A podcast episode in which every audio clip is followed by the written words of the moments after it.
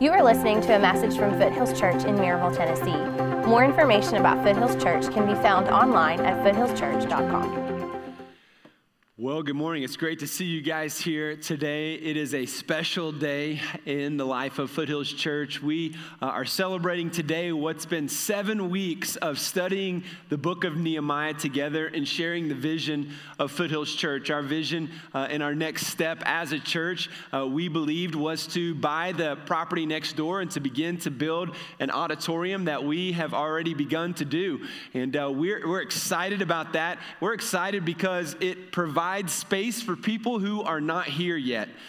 And so, for those who are sleeping in today on this rainy Sunday morning, uh, one day the Holy Spirit is going to speak to them, and you're going to invite them. And, and then, when they come to this campus, they're going to see and experience a, a completely different uh, uh, experience because of this uh, facility that God has led us uh, to provide for this city. And you know, just like parents would, uh, who, who are expecting a new baby, would get their home ready and maybe prepare a room for their uh, new arrival, this new baby, uh, we are providing space and getting that space uh, ready for those who are not here yet. Um, if you were a part of the pre-service, you heard some exciting numbers that and some exciting things that God has done this year. Man, our church is growing numerically. Uh, most importantly, it's growing spiritually, and uh, God is just doing some great things in this place. And so, with the addition of an auditorium that's going to seat 1,200 people, that means we're going to get out of this room, which will then become our children's space, which is going to bless them. Uh, we're going to completely redo the entrance from the highway into uh, onto the campus, and uh, that's going to be so much smoother. There's going to be a lot more parking, which we know is going to be a huge uh, need as well.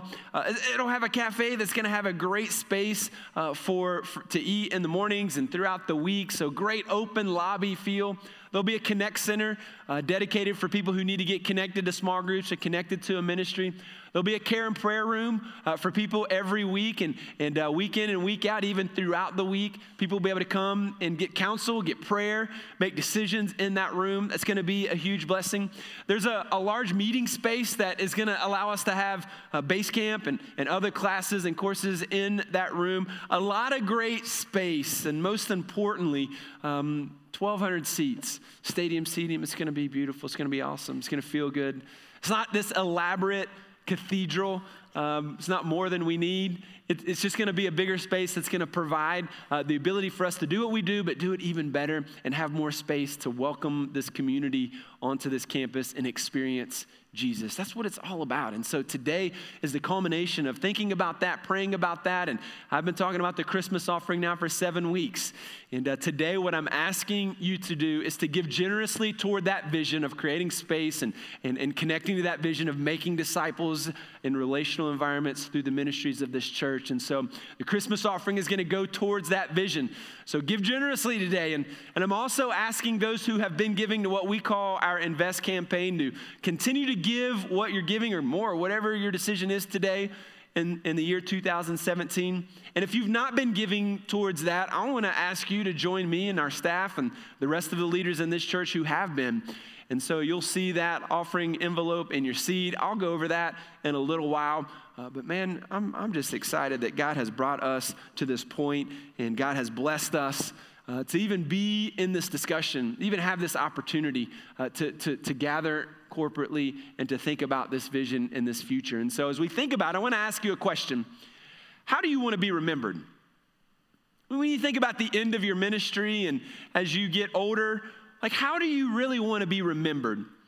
You be remembered as someone who was a good father, maybe, or a good mother, or maybe you want to be remembered as someone who is compassionate or, or giving towards other people.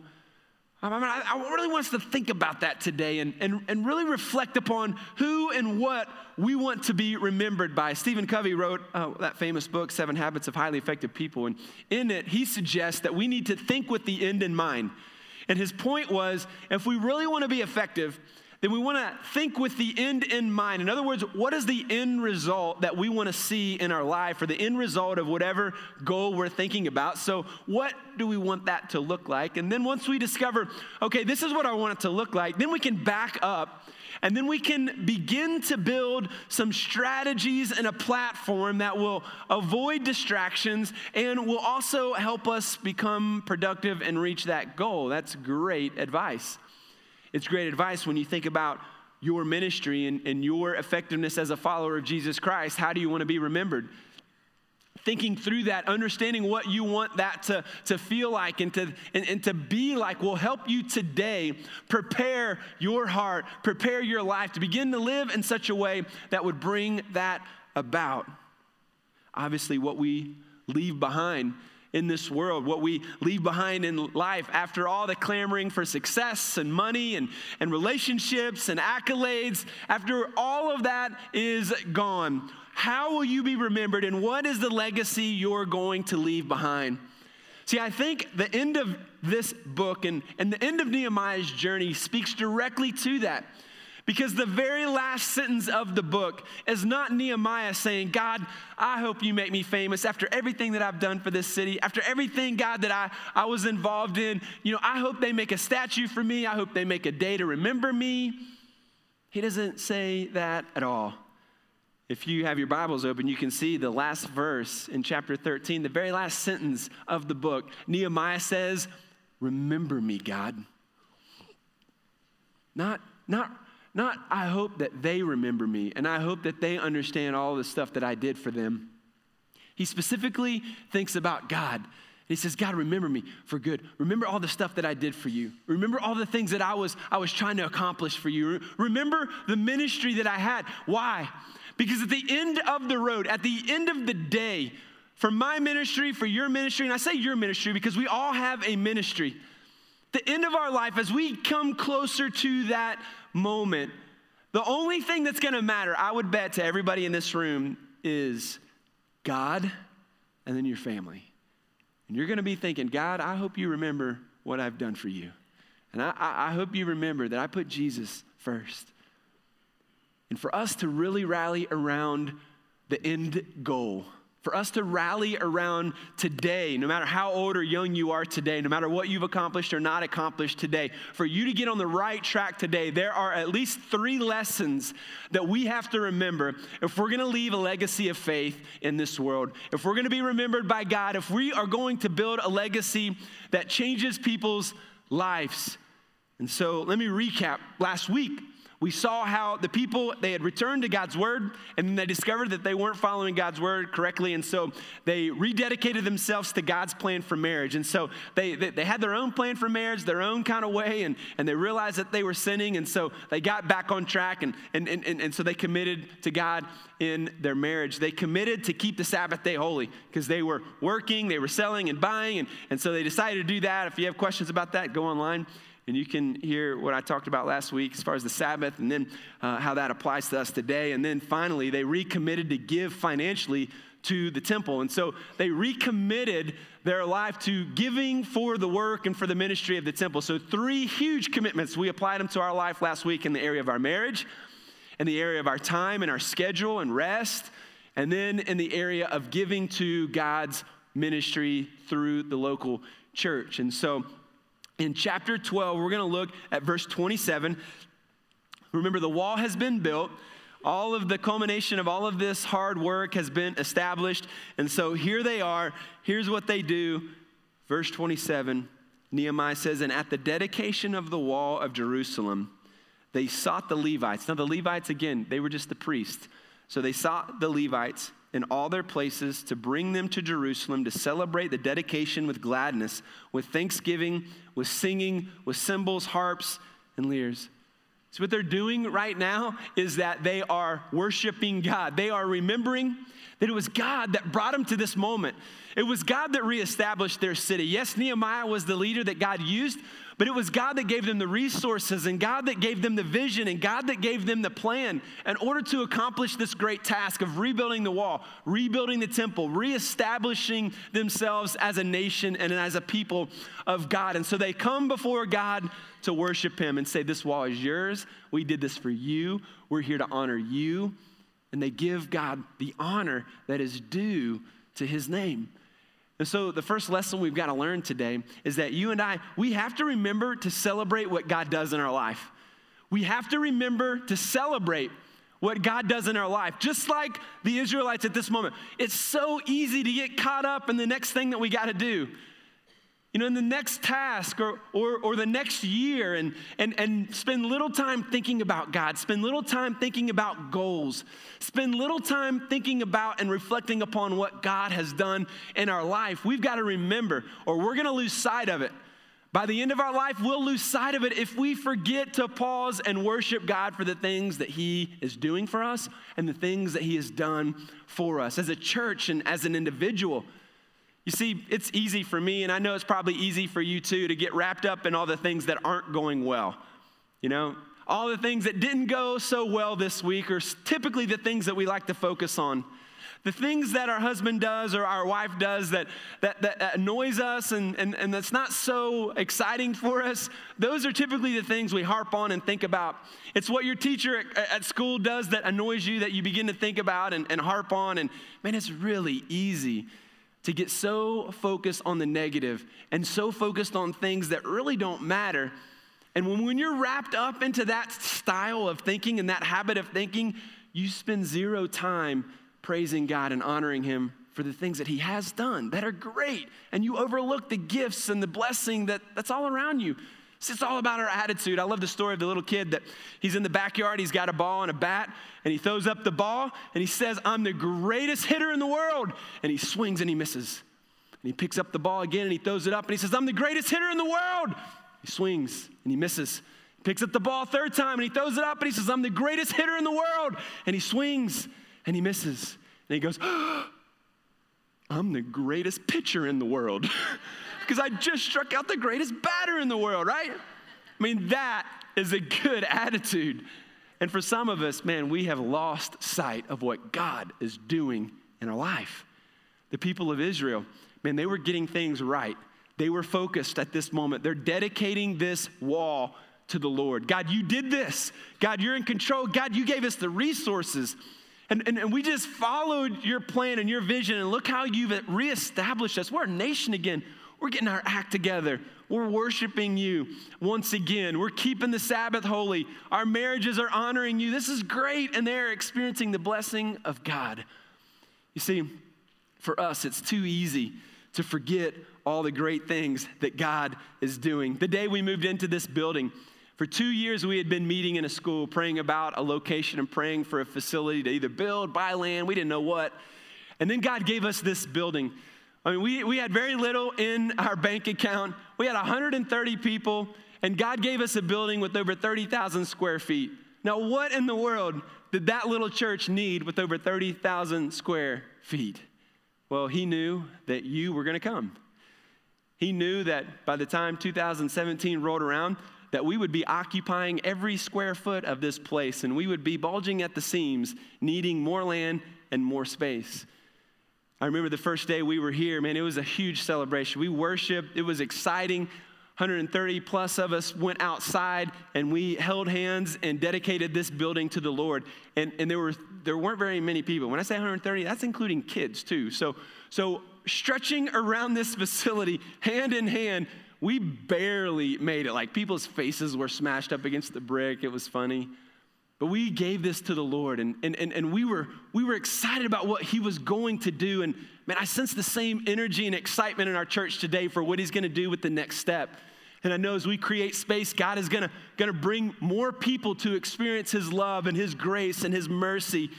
And so I'm so grateful for those who've been in our church that have been giving over the years to provide this space, to allow us to renovate this space, to, to have staff, to do the ministries that we do in this community. It's because of their faithfulness. And just imagine what it looks like if we all got on board with that vision, if we all gave, if we were all a part of it, we would be able to do twice as much.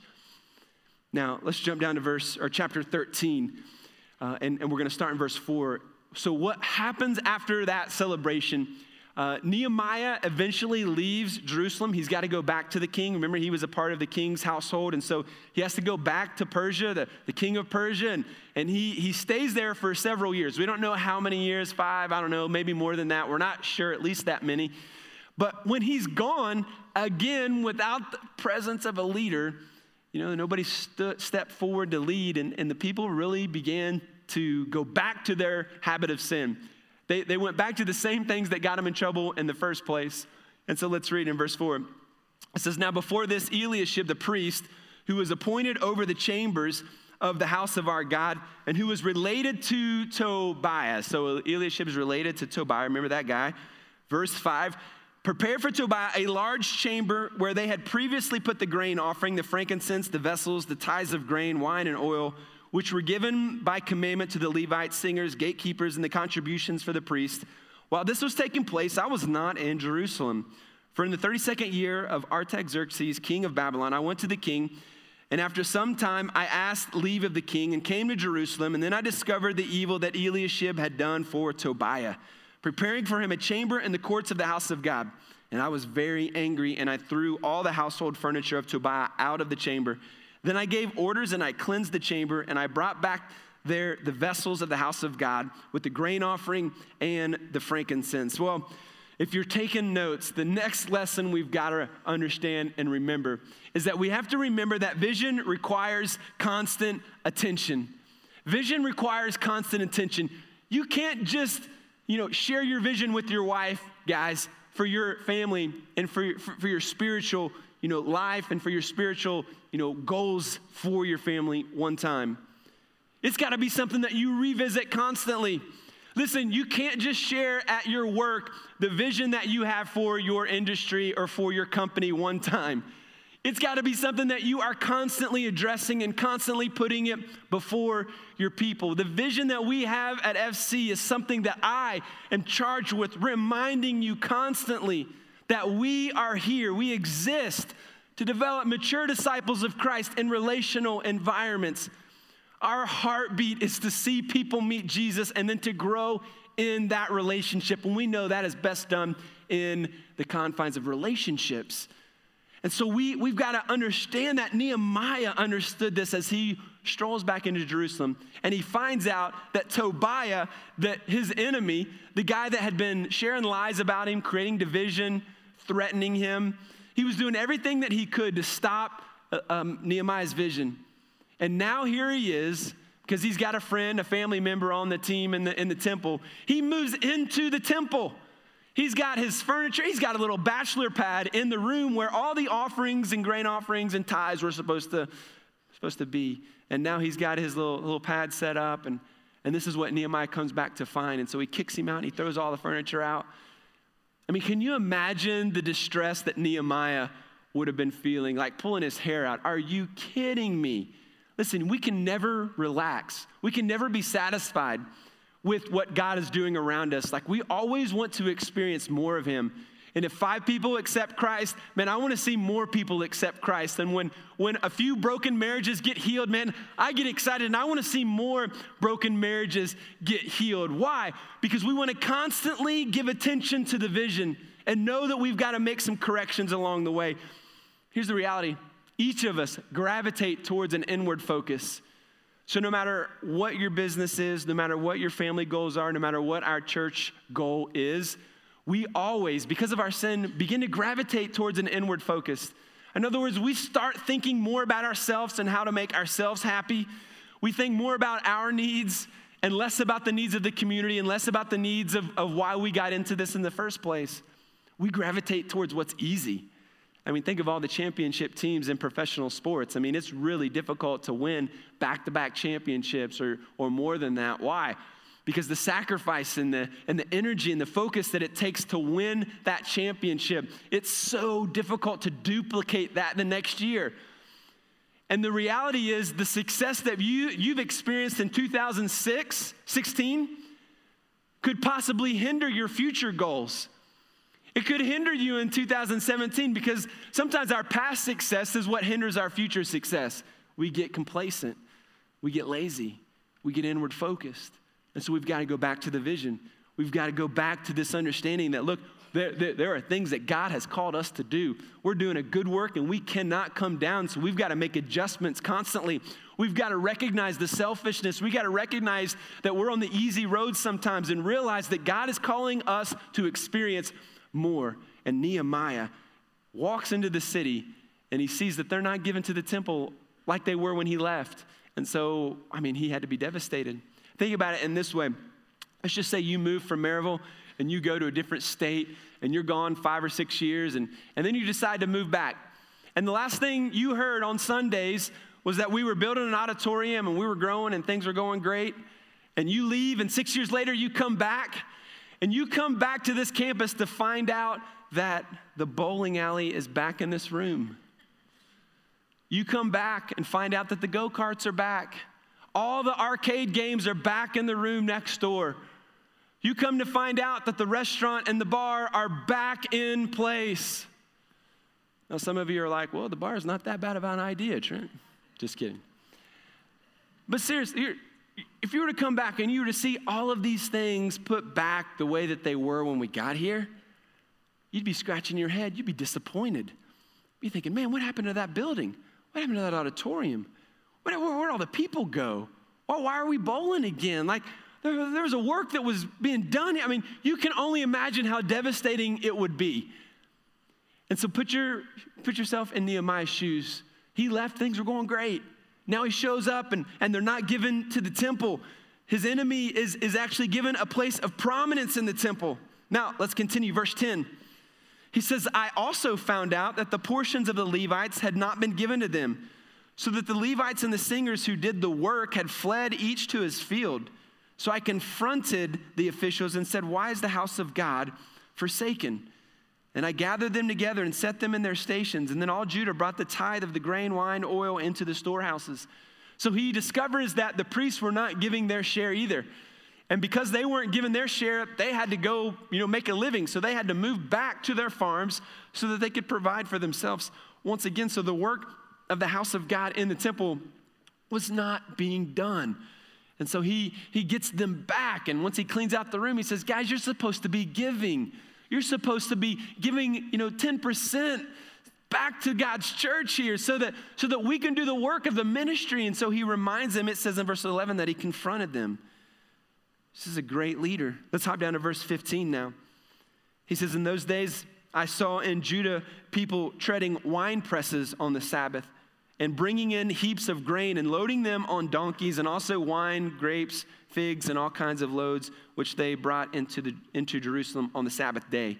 And I warned them on the day when they sold food. Verse 16 uh, Tyrians also, who lived in the city, brought in fish and all kinds of goods and sold them on the Sabbath to the people of Judah in Jerusalem itself. Then I confronted the nobles of Judah and said to them, What is this evil thing that you are doing, profaning the Sabbath day? Did not your fathers act in this way? And did not our God bring all this disaster on us and on this city? Now you're bringing more wrath on Israel by profaning the Sabbath. So they're not, they're not giving financially to the temple, and they're dishonoring the Sabbath day. Two of the things that they just committed to the chapter before. I mean, it, it's really easy to look at them and say, man, these guys are idiots. How do they not get it? Right? Nehemiah reminds them this is why we're in trouble in the first place. This is why, you know, we weren't, we weren't keeping the Sabbath holy and, and, and, and we weren't given to the temple. And so God brought his judgment upon us. He said, Oh man, how can you guys not understand it? How can you not get it? Now, look at verse 19. It's not, as soon as it began to grow dark at the gates of Jerusalem before the Sabbath, I commanded that the doors should be shut and gave orders that they should not be open until the Sabbath. And I stationed some of my servants at the gates that no load might be brought into in on the Sabbath day. Then the merchants and sellers of all kinds of wares lodged outside Jerusalem once or twice, but I warned them and said to them, "Why do you lodge outside the wall? If you do this again, I will lay hands on you." From that time on, they did not come on the Sabbath. Then I commanded the Levites that they should purify themselves and come and guard the gates to keep the Sabbath day holy. Listen to this word Remember this also in my favor, O my God, and spare me according to the greatness of your steadfast love. So, not giving to, to the temple financially, they are not keeping the Sabbath holy. And, and, and at the same time here, there are not just people in Jerusalem that are selling, and, and, and as Jews, they're not they're selling and, and, and working on the Sabbath, but they're also allowing people from other religions and other nations to come in and sell on the Sabbath. And so Nehemiah's like, we've got to put an end to this. So he's confronting them yet again.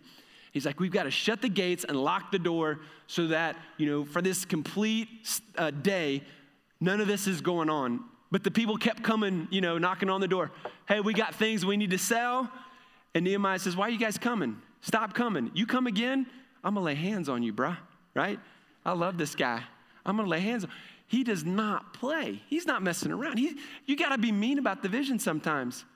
And by that I mean if, if you recognize how valuable and important the vision from God is, then and only then will you recognize that sometimes you've got to make a stand. You've got to confront sin. You've got to be aggressive in guarding the vision. Because if you don't, sin will run rampant. Nehemiah knows this. Let's continue. He says in verse 20, uh, 3, he says, In those days also I saw the Jews who had married women of Ashdod, Am- Ammon, and Moab, and half of their children spoke the language of Ashdod, and they could not speak the language of Judah. So here's a whole generation growing up because they married outside the nation of Israel. And remember, that's a spiritual issue not because of the color of their skin or where they live, but simply because when you marry somebody who is not a, a, a, believer, as they believe, they brought in their idols and their idol worship, and then that influenced them as, as, as spouses, and that influenced their kids so much so that they don't even speak the language of Judah now. Verse 25, and so he says, I confronted them and cursed them, and I beat some of them and pulled out their hair. Are you kidding me? This guy's legit. And I made them take an oath in the name of God, saying, You shall not give your daughters to their sons, or take their daughters for your sons or for yourselves. And then he goes into, he, he explains how Solomon did the same thing. And that was Solomon's downfall. And that's why Babylon came in the first place and took over. And that's why they're slaves, because they did not honor God with their marriages. They didn't honor God with their resources. They didn't honor God with their rest. And so Nehemiah here, man, he, he, I love I love men of God in, in the scripture. Often, when you watch a movie or you see on TV either you know a man of God who is either a pastor or or somebody who is religious, you know, as far as uh, a Christian, you're going to see them represented as a pansy or as a criminal. I just think about it. Prove me wrong. Unless it's a Christian film, of course, most of them are going to be perceived as, as, as sissies or immoral in some way. But the reality is, when you see men of God from God's word, you see guys like Nehemiah who will beat you down if you keep sinning, right? He will confront sin. It, it, just like Jesus, by the way. Remember Jesus in, in, the book of Matthew? He goes into the temple and he, he sees that they're selling and, and buying things in the temple and they've made it a house to, uh, to, to a, a den of robbers, he says. And he picks up a whip and he starts kicking over tables and he starts whipping people out of there. Love it. This is what God's church needs. This is, this is what this community needs. Men of God who will stand up for the gospel, who will stand against sin, and who will stand for what God wants to do in his family, in his work, and in his community. This is incredible. I, love seeing Nehemiah as he enters the scene here. There's one huge difference. When he arrives back in Jerusalem, he doesn't see what he saw in the first place. I remember what he saw in the first place. The first time he showed up was this complete city that was broken down. The walls were broken down, the city was in disarray, no worship. You see, that's the one thing that's missing here. The walls are rebuilt, the walls look great, everything looks wonderful. You see, for the people of God, the walls that were broken down served as a reminder that when you don't follow God's plan, bad things happen when you're not following God's plan for your life, like it was evidence, like this is this happened because we didn't follow God's plan. But now the walls had been built and their kids were growing up and everything was perfect and they felt entitled and they felt like everything was was was golden and they could kind of do whatever they wanted to do. And they forgot the reality that when we don't follow God's plan for our life, suffering will exist. See, the reality is God's plan is always better than your plan. God's plan is always better than your plan financially. God's plan is always better for your marriage than your own plan. Why? Because we gravitate towards an inward focus, we gravitate towards what's easy. And when we follow God, it's not always easy, and it's always thinking of others first. That's why it's difficult, but that's why the grace of God is so needed. But, folks, you got to realize that God's blessing follows those who follow God. God's blessing follows those who follow God. It's just a principle we see in the New Testament. It's what we see in the Old Testament. All of these things are happening because they had forgotten the commands of God. They had forgotten what God had called them to do. Now, finally, let's hop down to verse 28. And he says, And one of the sons of Joiada, the sons of Eliashib, the high priest, was the son in law of Sanballat, the Horonite. Therefore I chased him from me. Remember them, O my God, because they have described the priest, or desecrated the priesthood and the covenant of the priesthood and Levites. Thus I cleansed them for, from everything foreign, and I established the duties of the priests and Levites, each in his work, and I provided for the wood offering at appointed times and for the first fruits. And here's the last sentence of the entire book Remember me, O God, for good. You see, at the end of the day, the end of your ministry, the end of our time on this earth, and I think we're going to be thinking the same things. Remember me, God. And for some of us, that's scary. Like, remember what I've done for you, God. And it's like, oh man, ah, I haven't really done a whole lot. It's kind of scary. But the great news is you can change that today. And you can begin to set a new course for your life. If you, if you look at the end and what you want the end to be, then you can begin to develop some habits and some patterns and some lifestyle changes that will lead you to the end goal, the end result that you want to see when that day comes. The third lesson that we have to realize, and I think Nehemiah demonstrates it here when he says, Remember me, O God, is that we have to remember that it's all about Jesus. This life is all about Jesus. Your work is all about Jesus. Your family is all about Jesus. This church is all about Jesus. And when you forget that, that's when you start building those unhealthy habits. That's when you start building things wrapped around your kingdom instead of his kingdom. Nehemiah realizes it. Remember me, God, because everything I've done is about you. I didn't do this to be famous. I didn't do this to make money. I didn't do this to, you know, get statues in my name and be written in, in, the, in the history books of the Israelite people. I did this for you, God. And so every act of worship, every act of sacrifice, we say, This is to you, Lord. This is, this is for you. And this is our worship to you. You know, I want to ask you a question again today. It's not how much are you going to give or how much you've been given. That's between you and God.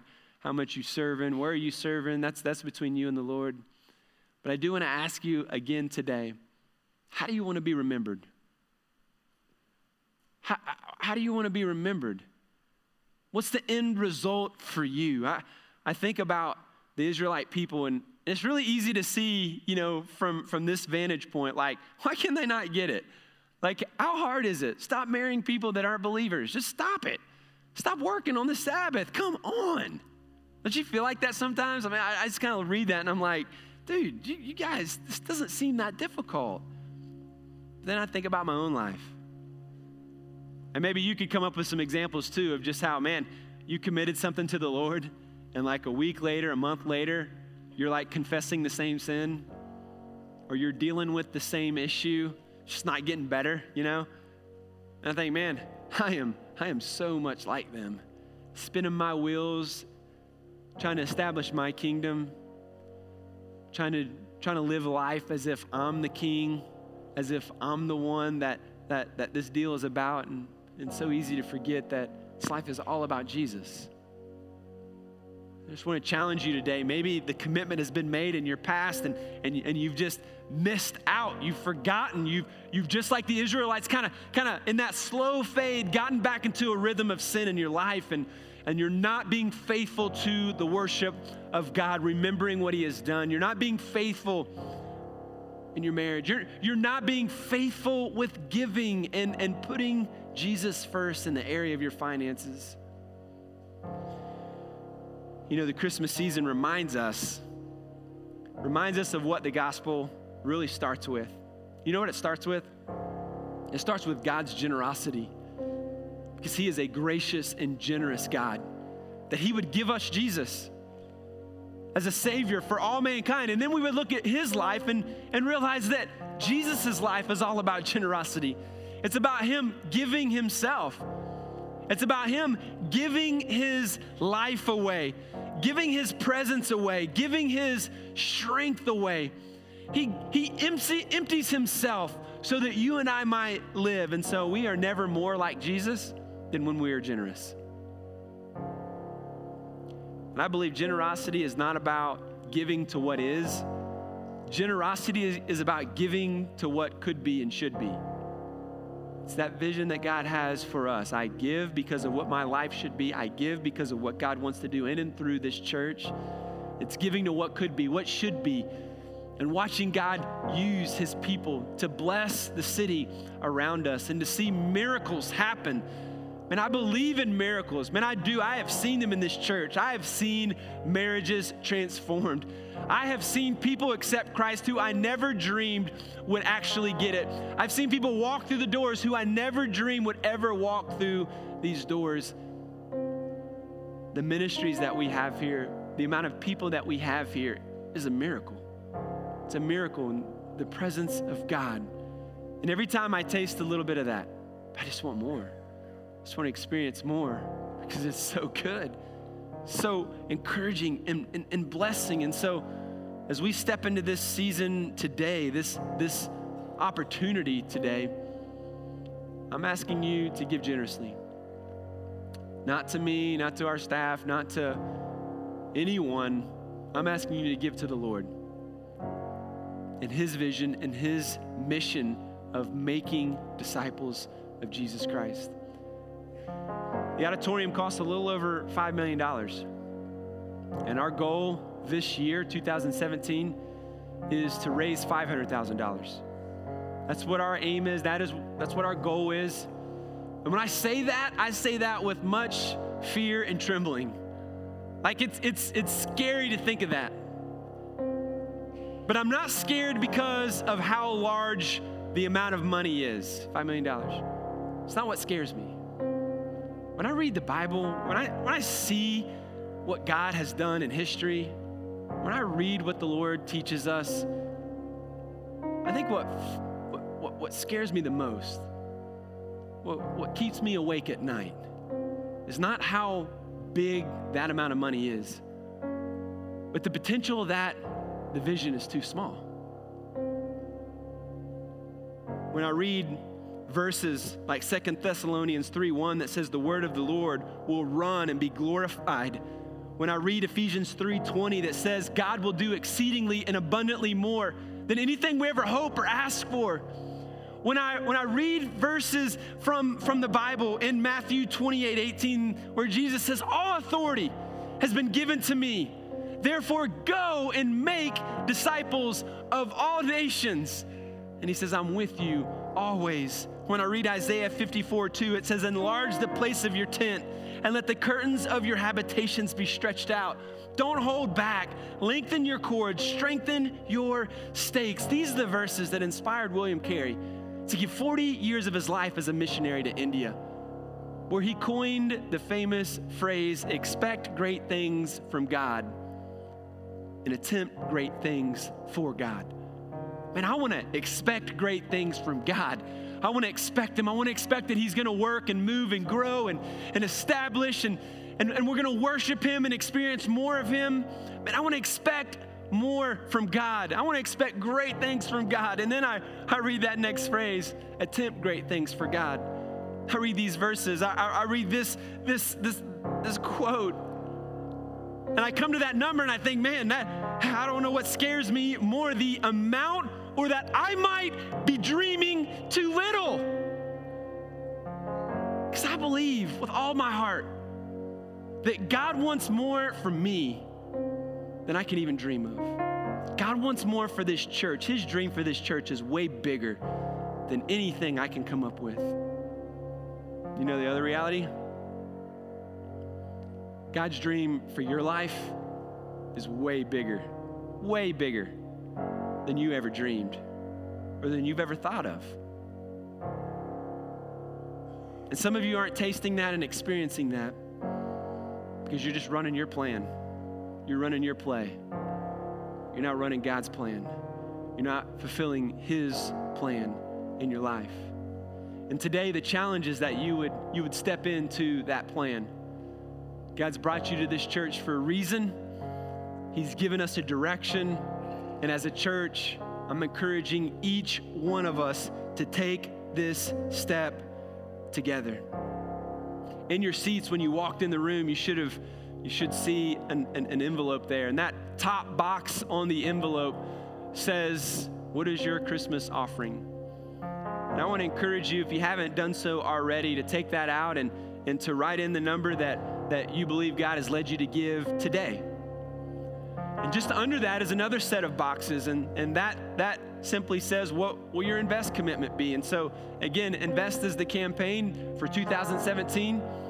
If you've already been giving towards Invest, I want to ask you to continue to give through 2017. If you've not been giving, I want to encourage you and invite you to join us in that. So you simply just write what a monthly gift or a yearly gift towards that commitment would be. And, and then obviously underneath is, is just normal information. What I'm going to do today is I'm going to pray over this offering. As I pray, I want to encourage you to pray. And at the conclusion of that prayer, I'm going to invite you to walk forward, and you can see the giving stations here at the front. I encourage you to walk with your wife, your, your kids, your family, and, and uh, place that in the offering baskets. Go to your seat and then pray. Pray that God would bless this place and this gift today. But then I also want you to pray about one person. That one person that needs to be here this Friday and Saturday for the Christmas uh, um, for, for, the, for, for our Christmas services. That, that one person that you hope comes, that one person that you know needs Jesus. I want you to pray for him or her. And then as you leave today, you're going to see a board in the lobby. And we're going to ask you to take one of those cards, simply write that person's name, or if you want it to remain anonymous, make up a name or a nick, I don't know, put something there hanging on one of those nails, and, and we're going to pray for that wall all week. We're going to pray for those people. I'm going to encourage you to pray for those people all week to come to experience Friday and Saturday the gospel, an incredible service, an opportunity for us to reach people in this city. It's going to be an awesome day. Today is about our sacrificial gifts and our prayer. And so as I pray, I want to encourage you to pray, and, and we'll continue in this act of giving. Let's pray. Lord, we have set the stage for today. Much prayer, much energy, much focus has been given.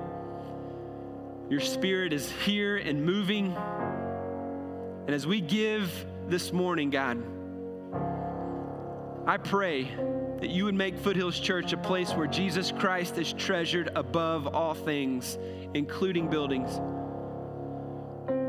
I pray this place will be a place where thousands of people meet Jesus and are saved by his grace. Where thousands of children will grow up in gospel centered homes and experience Jesus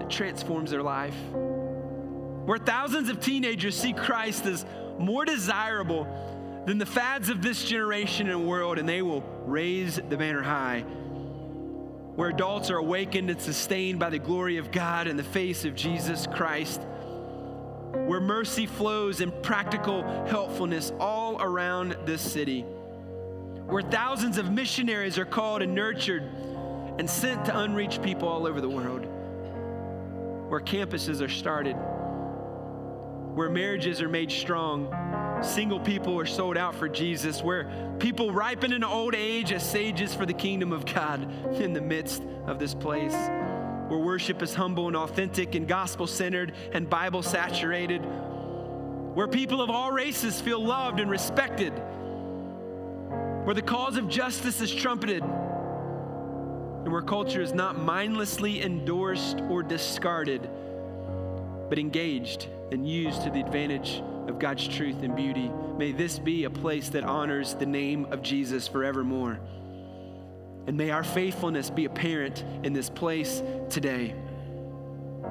For it's in Jesus Christ's precious name we pray. Amen. Thank you for listening. More information about Foothills Church can be found online at foothillschurch.com.